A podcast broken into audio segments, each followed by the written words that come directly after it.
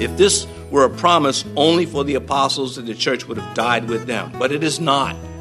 It is a promise that we will be witnesses to Christ in the power of the Spirit because of Christ. It is for us. It is a promise for all who come to Jesus Christ through the Holy Spirit. And you can't do it any other way. So, what does Jesus want from my life? That's, this is it, to be his witness. So, let's not pretend that it's something less.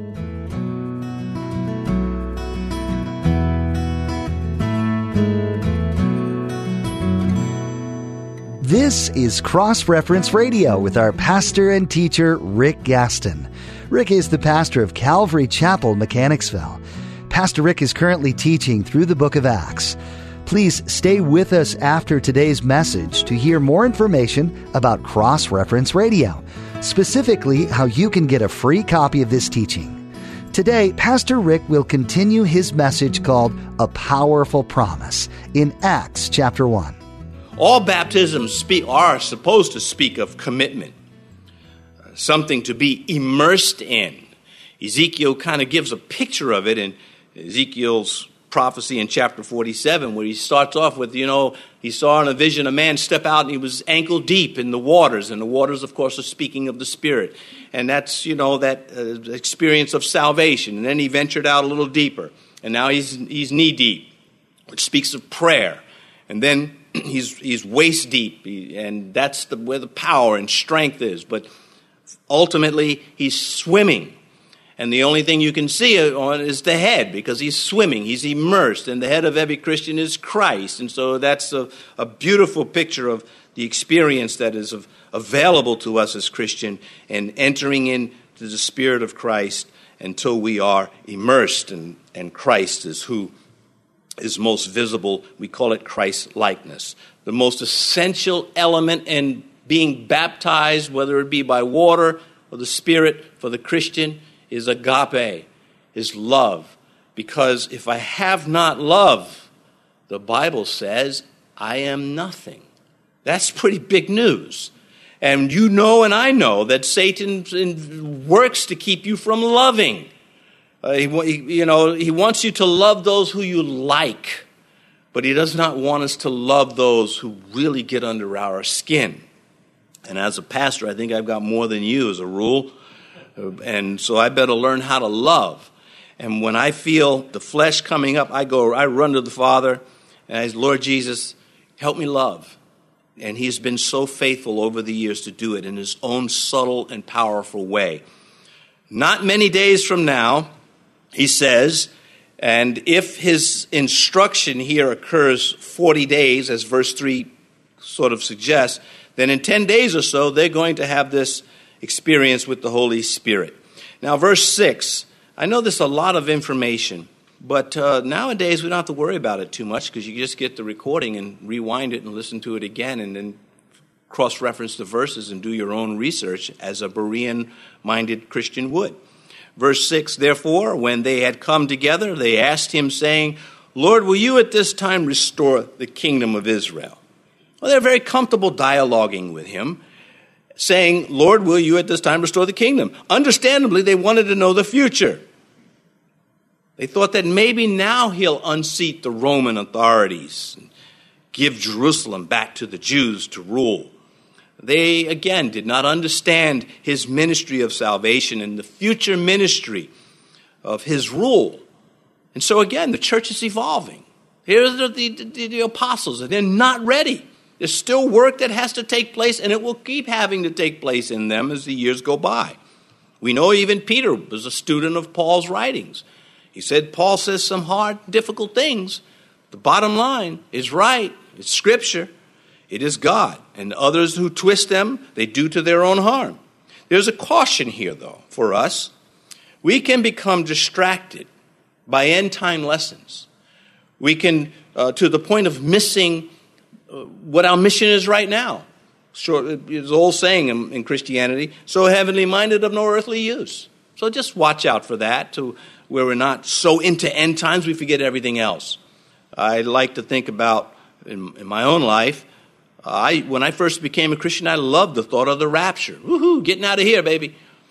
But in time, dealing with parents who have children that are lost, ah, my attitude has changed. It's like, Lord, I'm, I'm ready to stay, to be part of getting people saved. I'll get to heaven when I get to heaven. But, uh, and the rapture is beautiful and we should be excited about it, but there, that's not the entire story of our Christian experience. Uh, once the church is taken out of here through the rapture, it's going to get very nasty here on earth. You know, Amos the prophet said, you know, don't go around running around saying the day of the Lord, the day of the Lord, like this is going to be some wonderful thing. It's going to be judgment. It's going to be wrath. So while, while these are the seven years of, fee, of, of, of harvest, let me do all I can do to be ready. And in that, of course, applying it to being useful to the king to save souls. What else am I here for? Well, what what are you here for? What is, what is your life? For me to live as Christ, said Paul. To die is gain. But it's more advantageous for me to be with you, that I can do the work of the kingdom we should see these things and we should embrace these things. And we, we should be very mindful that this is why Satan attacks the church. This is why Satan loves to attack Christians. He hates that you have this message and the power to preach it. And you should know that. There should not be any Christian walking around, well, I don't know what to say. How do I lead people? Just tell them what you know about Jesus Christ. You're a witness, not a lawyer. Thank God. Verse 7 again, and he said to them, It is not for you to know times and seasons which the Father has put in his own authority. So he's not rebuking them, nor is he saying that he doesn't know the answer to their question. He's just saying that's not the focus right now. I'm going to give you power to stay and to preach. And you're talking to me about wanting to have the kingdom back and every, you know, well, that's going to come. How discouraging it would have been had he said, in answer to their question, when do you, you want to know when the kingdom's going to be restored? Over 2,000 years from now. I mean, they would have been, oh man, what do you do? So he just, he dismisses them and, and they go along with it. They don't give in, there's no record of them fussing over this. He says in verse 7 at the bottom, which the Father has put in his own authority. In other words, some things are classified. Now, back to business. And that's exactly what he does. And Luke captures that. He says, well, let's take seven and eight together. He said to them, It is not for you to know times or seasons which the Father has put in his own authority, but, but you shall receive power. When the Holy Spirit comes upon you, epi, that's that Greek word, epi, upon you, in addition to being in you. Another experience that we shouldn't be afraid of. Doesn't make us less Christians. Uh, you, comes upon you, and you shall be witnesses to me in Jerusalem and in Judea and Samaria and to the end of the earth. Yeah, how many people, how many people are in heaven simply because some Christian along the way preached Christ, maybe very subtly. And maybe that Christian didn't even know what was just, you know what? I believe in the Lord Jesus Christ. I believe in the Bible. If you all want to run with the culture, run with it. But I'm not going there with you. I know my Savior lives. I know I am a sinner. And then that's the end of their speech. And somebody hears that. That person may never see again in this life. And they act upon it. And they become a Christian. May we never, may we never diminish the power of the tongue. It can start a, a how great a forest a little fire can kindle. Well, it works both ways. Satan can use the tongue and create big problems. Many of you, especially at holiday time, you get these family problems because somebody just said something dumb or mean or just can't let go of the past. Okay, that's the flesh and the sin, fine. But then there's the other side. There's the preaching of the truth with fire, the tongue. But again, it's hard because as you preach from the book of Acts, you're always saying to yourself, I'm just not bringing it out. I'm just not bringing out the truths. And you, you know, you think that some Christians are just scratching their heads. So what is he talking about? The Spirit next to you, in you, upon you. It's actually very basic. And it's all right here. You can't just want to use the Greek when you, want to make your, you know, your doctrine profound and forget it on other areas, it's, it's across the board. We go a little deeper when we go into the original languages. Anyway, having dismissed their question, he gets back to business. He says, dunamis, we get our English word dynamite from this Greek word. He says, You're going to get dynamite, and that's going to help you blast through things. And I am.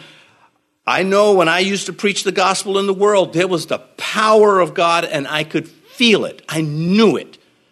I knew one reason why I knew because I never preached to anybody that God didn't open the door for me to preach to. And when He opened the door, it was like a hallway. And I could just walk right in and I could preach Christ, and I did. And those days were wonderful. I, did, I look back with nostalgia because now my mission is to say to Christians to, you know, get out there. Don't preach a word till the Holy Spirit says preach it and watch what happens. I mean, you can't, how many, you can't speak but so many times in the workplace. You wear out your, you know, but God can bring you other people from other places and other experiences. Would you want your pastor to say something less? Would you want me to say, you don't really need the Holy Spirit? This is a little bit overdone here. Just make sure you read your Bible and enough, you know, reference materials and listen to sermons online, and you'll be fine. Well, you ain't going to hear me say that. Uh, I, what I'm going to say is, yeah, read the scriptures, of course, and study up, and be ready for those years of famine. But wait and trust in the power of the Holy Spirit. Luke again, chapter 24, verse 49. Behold, this is the first time Luke records this promise. Acts here is the second time because Luke wrote Acts also. Behold, I send the promise of my Father upon you but tarry in the city of Jerusalem until you are, and here's why I wanted to read this verse, until you are endued with power from on high. Not a casual statement. It's not, you know, a, a, a preposition. It just helps you get to, it is the point. To be endued with power from God Almighty. And then Christ says here in verse 8, when the Holy Spirit has come upon you, said with utter confidence that it's going to happen.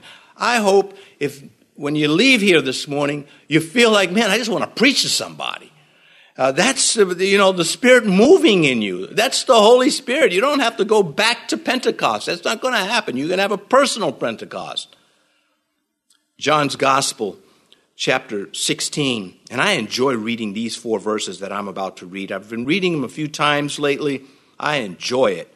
And when he has come, he will convict the world of sin and of righteousness and of judgment. How's he going to do that? Through us. There is no other vehicle. There's the scripture, there's the written word, of course. But the dispatch of angels preaching has not yet come. It's us, it's the church. That's why we are suffering the garbage in this life amongst unbelievers. It rains on the just and the unjust. Get out there, get excited about it. He will convict the world of sin through you and through me. Of sin because they do not believe in me. Though that's where we come in. That's how I became a believer. Somebody preached to me that tongue of fire. And that is the power of the Holy Spirit and nobody else. And of course, we talk about Christ and the Holy Spirit and the Father. We're talking about the Godhead. They're, they're not, you can't divide them.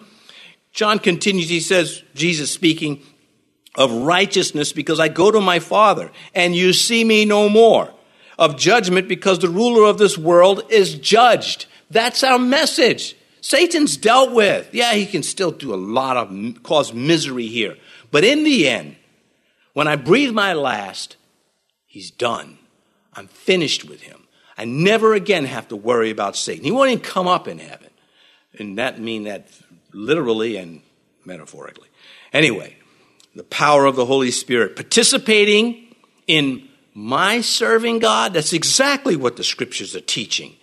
Satan, uh, you know, you find any church in the world where they're preaching the gospel from the pulpit and trying their best to uphold it in the, in the flock. And I promise you, Satan's going to attack. He's going to attack through, he's going to attack with enemies, foreign and domestic. He's going to use people from the outside to attack, and he's going to use people to, from the inside to attack. Don't be, don't let it be you. Don't fall for that.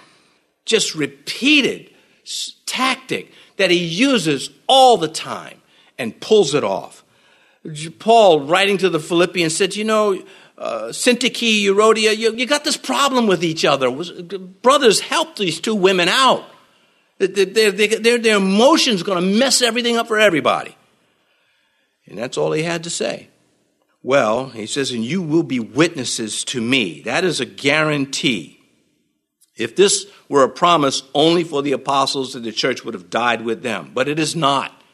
It is a promise that we will be witnesses to Christ in the power of the Spirit because of Christ. It is for us. It is a promise for all who come to Jesus Christ through the Holy Spirit. And you can't do it any other way.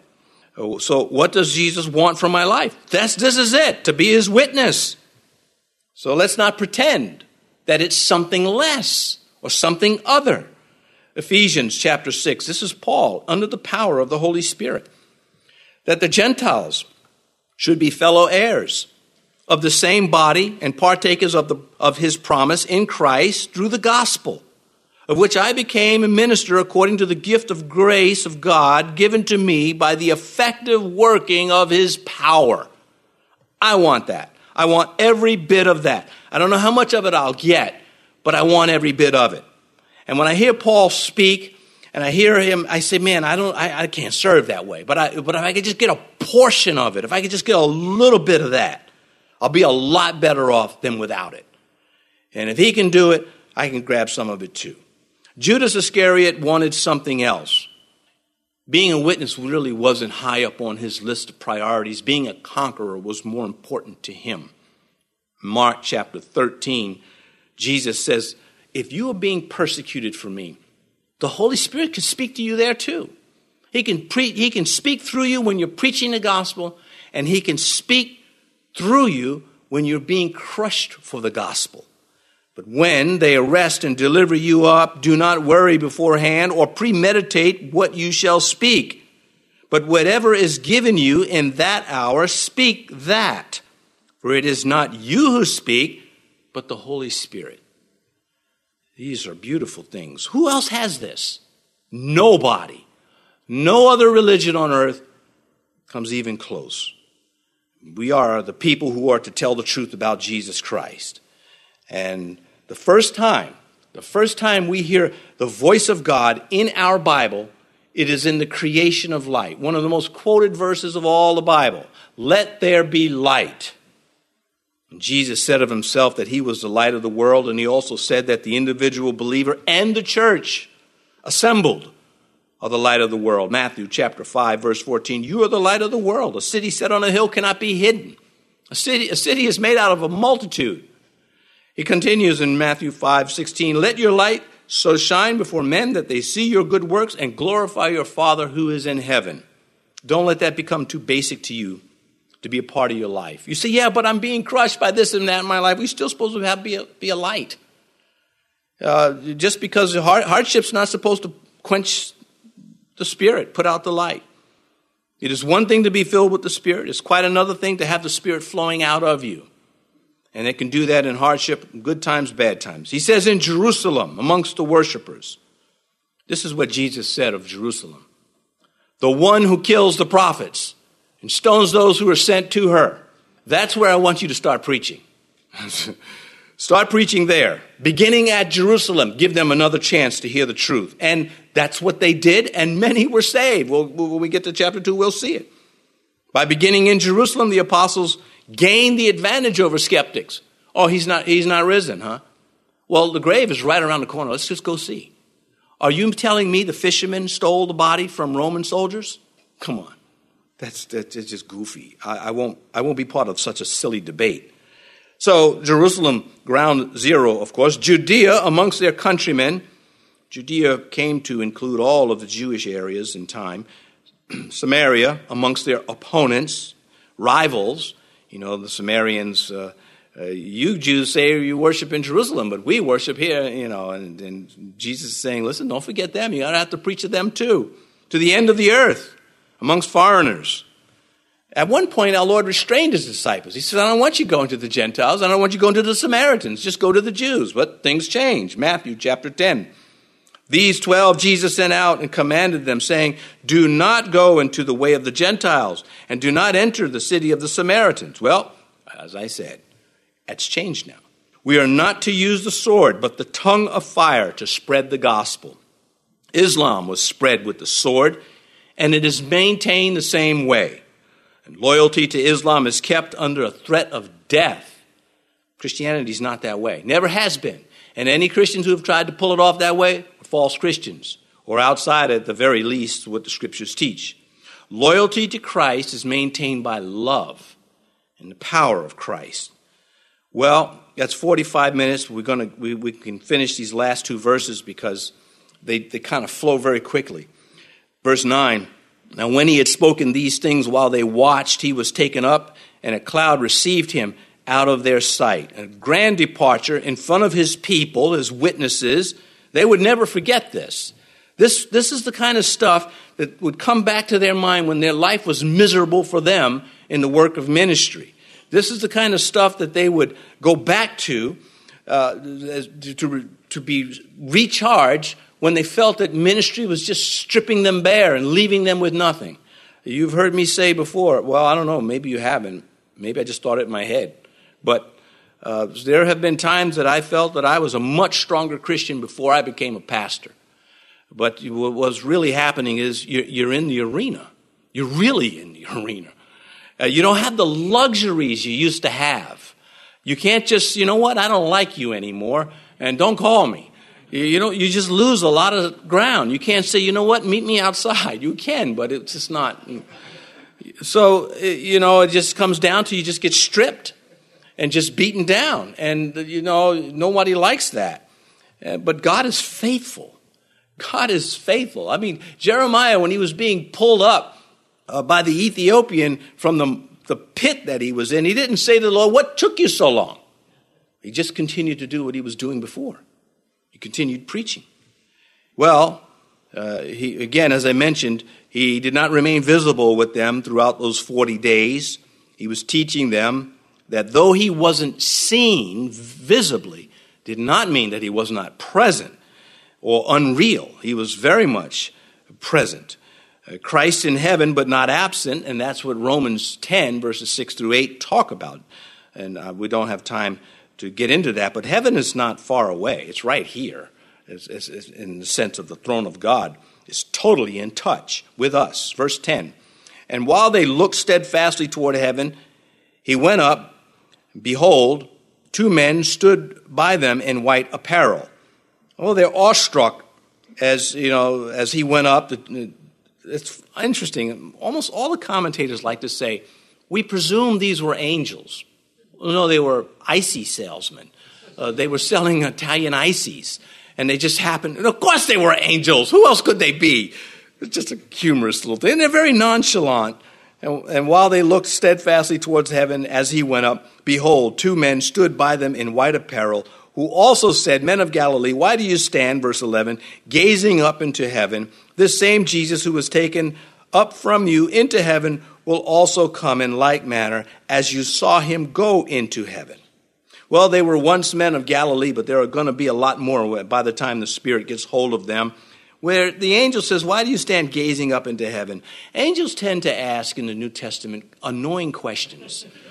and, and, this is one of them. It's like, Are you kidding me? Who, you don't, not that you don't see this every day, you never see this. No, why are you standing up? And, I'm awestruck. What do you think? Anyway, this same Jesus, the angel doesn't let them ring in, he just keeps talking. Uh, this same Jesus who was taken up from you to heaven will so come in like manner as you saw him go into heaven. That is another promise. And uh, the Son of Man coming in clouds with great glory. And his earthly ministry is now ceased with the ascension. This is the ascension that he goes up into heaven. The Holy Spirit is the substitute on earth for the bodily presence of Christ. We don't have the bodily presence. And we, as I read from John chapter 7, that the Spirit could not be given yet while Christ until he was glorified. Well, that's what's going to happen in Acts chapter 2. And we'll close with this verse from Revelation 7. Behold, he is coming with clouds, and every eye will see him, even they who pierced him and all the tribes of the earth will mourn because of him. Even so, amen. You've been listening to Cross Reference Radio, the daily radio ministry of Pastor Rick Gaston of Calvary Chapel in Mechanicsville, Virginia. As we mentioned at the beginning of today's broadcast, today's teaching is available free of charge at our website. Simply visit crossreferenceradio.com. That's crossreferenceradio.com. We'd also like to encourage you to subscribe to the Cross Reference Radio podcast. Subscribing ensures that you stay current with all the latest teachings from Pastor Rick. You can subscribe at crossreferenceradio.com or simply search for Cross Reference Radio in your favorite podcast app. Tune in next time as Pastor Rick continues teaching through the book of Acts, right here on Cross Reference Radio.